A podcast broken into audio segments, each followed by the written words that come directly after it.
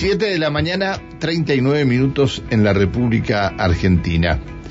Este, yo me imagino que ahora que este, el, eh, el ANMAT eh, autorizó la venta en las farmacias del autotest para COVID, me imagino que muchos van a decir la verdad, ¿no? Y se van, van a, a, a llevar adelante el este el procedimiento como si lo estuviera haciendo un médico. Es decir, se van a llegar a tocar hasta el lagrimal. Eh, ¿será así? ¿No será así? Eh, está Rolando Graña en línea y vamos a hablar de este tema con él. Hola, Rolando, buen día. Panchito, buen día. Nos estamos haciendo expertos en meternos cosas en la nariz. ¿Te das cuenta? ¿Te sí, cuenta sí. Antes nos metíamos otra cosa y podían llevarnos presos. Ahora no, no sé, desconozco, desconozco, desconozco no, no quiero entrar en ese terreno. Ay, Dios, Dios santo, Dios santo. ¿Cómo cambian las cosas? ¿Eh? No. Ay.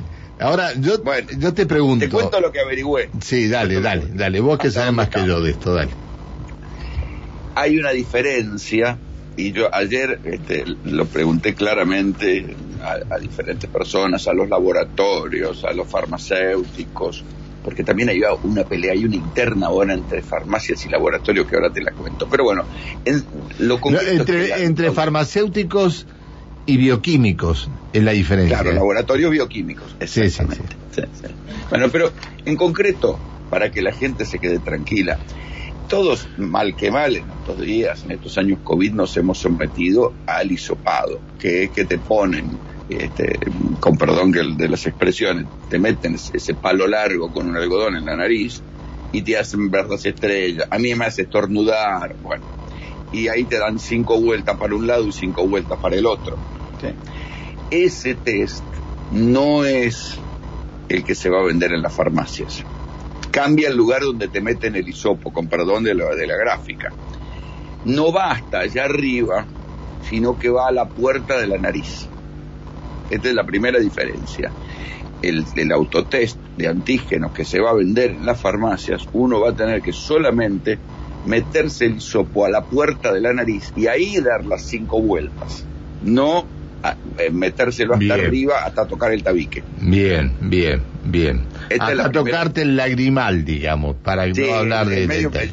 Uno siente que es el medio del cerebro. Sí, bueno, exactamente, sí. Eh, no, este es a la puerta de la narina, digamos, y ahí das las cinco vueltas tocando el borde de la, de la mucosa que, que tapiza la nariz por dentro, de un lado, si querés mejor de los dos lados, cinco veces, y ahí mandas el hisopo al frasquito. Ese frasquito, eh, si estás contagiado, eh, mata el virus, ¿sí? Con lo cual, por eso después el resto del hisopo se puede tirar a la basura común, y ahí este, es que eh, se puede hacer el test. Ya se sabe que hay tres gotitas, no lo pones en el en el blister, eso te da si estás contagiado o no estás contagiado, y después viene otra parte que, viste ahora que cuando uno va a los restaurantes y escanea el, el código cu erre con el celular, bueno, cuando el, vos compras el test, la farmacia te da una planilla con un código cu erre, vos escaneás ese código cu erre y, el, y ahí te da cinco opciones: si es positivo, si es negativo, si no te lo hiciste todavía, no sé qué otra cosa más. Y automáticamente eso se le llega a los farmacéuticos, y los farmacéuticos cargan los datos en el sistema de salud nacional. Así va a ser. De ahí a que salga bien es otra cosa. Así dicen que va a ser. Y el costo del, del autotest, también insistieron ayer los farmacéuticos, va a ser el mismo en todas partes de la Argentina. A mí me, me causa un poco de gracia, ¿no? Digamos, pero prometen que va a ser el mismo en todas partes de la Argentina, sin importar el gasto logístico, que las droguerías se van a encargar de distribuirlo en la Argentina a las farmacias, y que las farmacias lo van a poder cobrar según sea el diferente. O sea, viste que va a haber cuatro marcas, el costo va a ser el mismo, y dicen, dicen que va a estar alrededor de los entre los dos mil quinientos y los cuatro mil. Va a haber algunos que van a ser familiares, o sea, que va a venir siete a cinco. Así está la cosa con los autotest. Pero es la decir, tranquilidad que los no cinco... lo vamos a tener que escarbar hasta el cerebro. Bien, bueno, yo la verdad que temía eso porque digo, si siempre nos preocupamos, yo me creo que me hisopé tres veces, mi señora cinco veces se hisopó porque eh, siempre está enferma de COVID. Eh, mal, según ella estima que está enferma de COVID, pero cinco veces se hisopó. Yo me hisopé tres veces.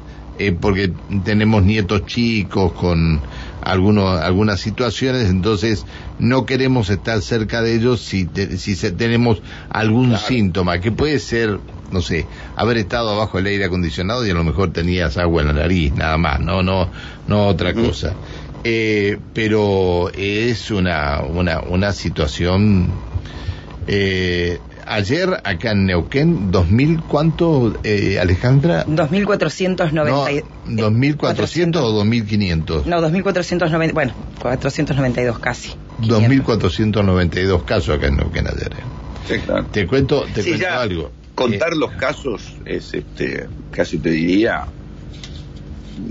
a esta altura ya no se sabe para qué sirve, porque bueno. no, no, no cambia mucho. El la, la, la crecimiento es vertical directamente y, y, y se duplican y se triplican los casos cada muy pocos días. No, eh, no tenemos... El asunto también ahora, o sea, atención porque estos no son los únicos cambios que vienen. Vuelve a cambiar el protocolo de quién tiene que testearse. Atención con esto. Ayer salió una resolución, ¿no?, del COFESA muy técnica, donde insistieron que cambie otra vez el protocolo de quién tiene que, que testearse. Yo la intenté leer, la leí de, de atrás para adelante, de adelante para atrás, y la conclusión a la que llegué es que no sé quién carajo se va a testear de ahora en más. Bueno, pero puede que los contactos... Exter- a ver, eh, eh, eh, espera un minuto. Coqui, a ver si podés, podés ubicar eh, este, en, en un ratito a, a alguien de, de salud. Eh... Ahora no van a testear más a los este a los contactos a los estrechos. contactos estrechos. Exactamente. Ya, Exactamente. Ya no. Con lo cual, viste cómo es la picardía criolla. Uno de los problemas que se está hablando por cuerda, cuerda separada a nivel presidencial directamente, porque se lo fueron a plantear las empresas al presidente, es el ausentismo. Hay fábricas, las grandes fábricas automotrices están teniendo, por ejemplo, un treinta por ciento de ausentismo. Y esto afecta a la producción. Ya no son las restricciones como antes, que te cerraban los comercios para que te decían, no, no puede laburar. Ahora es directamente la gente que no va a laburar. Pero vos y yo ya conocemos la picardía criolla. Si vos decís que si vos sos contacto estrecho, ya no hace falta que te testees, ¿quién va a ir a laburar? ¿Sí? No, ¿sabés qué? No, señor. Eh, mi tía tiene COVID, yo estuve con ella la, en la casa, estoy en contacto estrecho, cinco días sin ir a laburar. Bueno, tampoco es, tampoco es esto, no, tampoco tiene que ser esto. Eh, bueno, a ver, no, tenemos que tener un poquito más de... Yo te voy a decir algo, eh, acá se comienza a testear a las ocho y media de la mañana. Este, en, en nuestro compañero de, de tareas, Lucas Jara, en el móvil de la radio, este... estuvo recorriendo los lugares de testeo en un lugar conocido acá en Neuquén que se llama el Rucaché. Es un, un, un complejo deportivo importante que está siendo ahora utilizado para, una parte para testear y otra parte para vacunar. Eh, esta mañana a las cinco y media el primer mensaje que recibimos que había una cuadra y media de cola para testearse y empieza claro. a las ocho y media. Claro, y sí. sí. Bueno, acá en Buenos Aires te dan turno, andás a ver para cuándo. Y eso que es, siguen aumentando los puestos de testeo. Qué sí. bárbaro. Bueno, ese es uno de los motivos por los cuales se busca el autotest, para que, la, que descomprimir eso, que la gente que sospecha... Sí, pero va, eh, uno de los precios, más o menos se está hablando de tres mil, tres mil novecientos pesos, ¿no? Sí, sí. sí, sí. Tengo Dicen, un dato. Entre dos mil quinientos y cuatro mil, sí. Tengo un dato. Sí. En el Rucaché, donde están haciendo los testeos, cinco cuadras. ¿Te escuchaste? Sí, sí, sí. Y todavía no abrieron. No, abren a las ocho y media, dentro de cuarenta y cinco minutos abren. Claro. Es decir, a ver, eh, hay hay personal que está agotado, porque hay personal, este, eh, es decir, otorgaron las vacaciones, esta la primera vez que otorgan las vacaciones eh, con, con la pandemia, y hay personal que está agotado de tanto trabajar, y sobre todo hay personal que tiene que soportar que los maltraten aquellos que se van a testear. Ay, cada gaucho. Bueno, ah, hay, hay doctores, hay doctores que, que ya no dan más, claro. no dan más. Ah, en Mar del Plata el otro día a las doce de la noche le gritaba, no dejen de hisopar, no dejen de hisopar, como si fueran una manga de vagos. No, no, eh, eh, es complicado, es complicado, es complicado. Che, este, y siempre nos venden algún espejito de colores, ¿no? Porque ayer el tema central era el tema del ajuste y comenzamos a hablar todos de los tests porque el ANMAT los autorizó y todos hablábamos de los de los famosos tests. Este, no va a haber ajuste, dice el gobierno. Es un catálogo de buenas intenciones, ¿viste? ¿Cómo es esto? Eh, ayer hubo una presentación, ¿te acuerdas que nosotros veníamos hablando que había, había tanta ida y vuelta con esta presentación a los gobernadores que finalmente Guzmán iba a mostrar los números de la diferencia? ¿Sí? Bueno, al final no mostró nada. Primer dato, no se sabe, de, eh, esto como es una negociación. Yo te quiero vender una casa y vos me pedís, no sé, trescientas lucas. Yo te digo, no, Pancho, no, la verdad que yo tengo doscientos cincuenta. Y vos me decís, no, no me bajo de trescientos. Y después empezamos, vamos, venimos, vamos, venimos, y de última cerramos en doscientos setenta y cinco. ¿Eh? Esto es una negociación. Los números de esa negociación con el Fondo Monetario Internacional, que por cierto es mucho más compleja, porque se negocian varias variables, no aparecen. Entonces, la Argentina tiene un déficit fiscal hoy por hoy de tres puntos y pico. El Fondo Monetario le está exigiendo a la Argentina que baje ese déficit para poder pagar la deuda.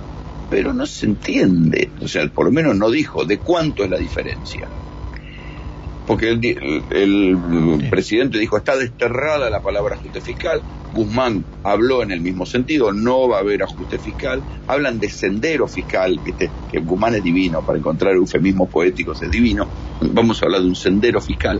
Pero el Fondo Monetario, lo, no existe el fondo bueno. ¿Viste? Siempre te pide lo mismo, ajuste fiscal. Cerrá tus tu, tu, gastos para pagar la deuda. Mm, ya sabemos cómo es, ya sabemos que eso complica la estabilidad de los países, ya lo sabemos, pero es lo que te piden. Y es más, pusieron en la negociación a un brasileño súper duro, súper ortodoxo, que ¿qué va a pedir? Ajuste fiscal. Guzmán dice que no va a haber ajuste fiscal, que este es el punto de pelea, con el, el punto de disenso al que, al que llegaron con el Fondo Monetario, es que quieren que el, el déficit fiscal baje de una manera paulatina y el fondo les está exigiendo que el déficit fiscal se corte ya. Ahí está el punto, la diferencia fundamental. Y pero no mostró los números, ¿sí? Y tampoco está diciendo de dónde va a salir el menor costo fiscal. El otro tema es la emisión. Lo que le están diciendo es, bueno, cortarla con la emisión, dejar de financiar el déficit fiscal con emisión. Y Guzmán dice que esto lo va a ir bajando paulatinamente, pero no se supo mucho más. Ahí está plantada la discusión, y entonces lo que hay que des- cada uno deberá saber si es que está orejeando las cartas y está diciendo, le está cantando truco con un cuatro o le está cantando un truco con un, con un ancho de, por lo menos, de basto. Sí, sí. Pero eh, no, no, es, eh, está ahí. Estamos, estamos, este, estamos bien. Ahora, eh, todos los títulos de los diarios eh, hablan eh, de esta situación o transmiten esta situación, porque si, eh, a ver, eh, Guzmán, eh, el Fondo Monetario Internacional exige ajuste, pero es eh, por eso aún no hay acuerdo. Esto es lo que titula Ámbito.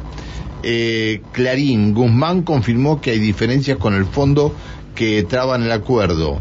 La Nación, el gobierno dice que el Fondo Monetario Internacional le exige más ajuste fiscal y que por eso no llega al acuerdo. Este, bueno, página doce habla de... Pero fíjate que ninguno da los números. No, no, no, no, ninguno da un número, nada. Porque Guzmán no lo dio. No, lo que sí me llamó la atención, este, lo de Kicillof, que este, metió presión y pidió revisar la estrategia de negociación. Bueno, pero Kicillof ahí es un poco testimonial, porque Kicillof es el rey pero, de la emisión y el déficit. No, bueno, él, él bueno, teóricamente me, me, llamó la, me llamó la atención, esto me llamó la atención. Bueno, porque es la, la voz de Cristina. Ahí, ahí se ven las diferencias entre los halcones y los moderados en el frente de todo. Bien. Kicillof, en tanto vocero económico de Cristina, lo que está diciendo es eso. Bien. Pero... Y, el, y el cronista, y el último título que te leo, eh, el gobierno pidió respaldo interno para convencer al Fondo Monetario Internacional de que acepte menos ajuste. Claro. Ahí está planteada la negociación. ¿Cuánto es? ¿De cuánto es la diferencia? Porque por él, el fondo puede que le pida, ¿sabes qué? Mirá, vos con tres puntos de ajuste recién llegás al, a tu equilibrio en tu déficit, pero ¿cómo me pagás la mía? Puede que le diga, no, tres puntos no, te que ajustar cinco puntos. ¿Sí?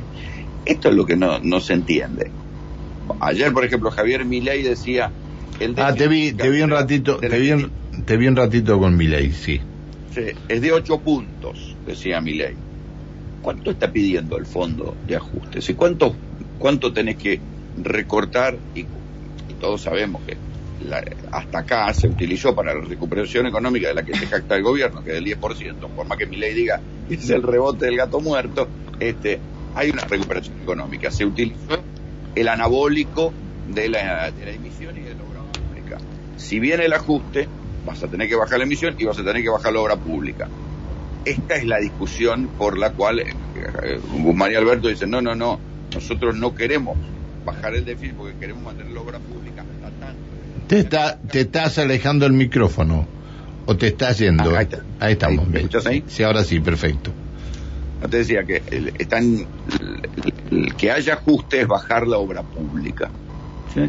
Y ahí es donde el gobierno dice, no, no, si bajamos la obra pública se frena la recuperación. Ahí está plantada la discusión, pero no se sabe el número. Está bien. Lo único que se sabe es que fueron solamente quince gobernadores nada más, ¿no? Sí, semana que viene irán los otros, tarde o temprano van a comparecer, porque esto es, eh, bueno, no es bueno para nadie. El ajuste sí, sí. va a venir igual. El asunto es saber de cuánto. Bueno, eh, este, Rolando, te mando un abrazo. Hasta mañana, Pancho. Chao, querido. Hasta mañana. El señor Rolando Graña.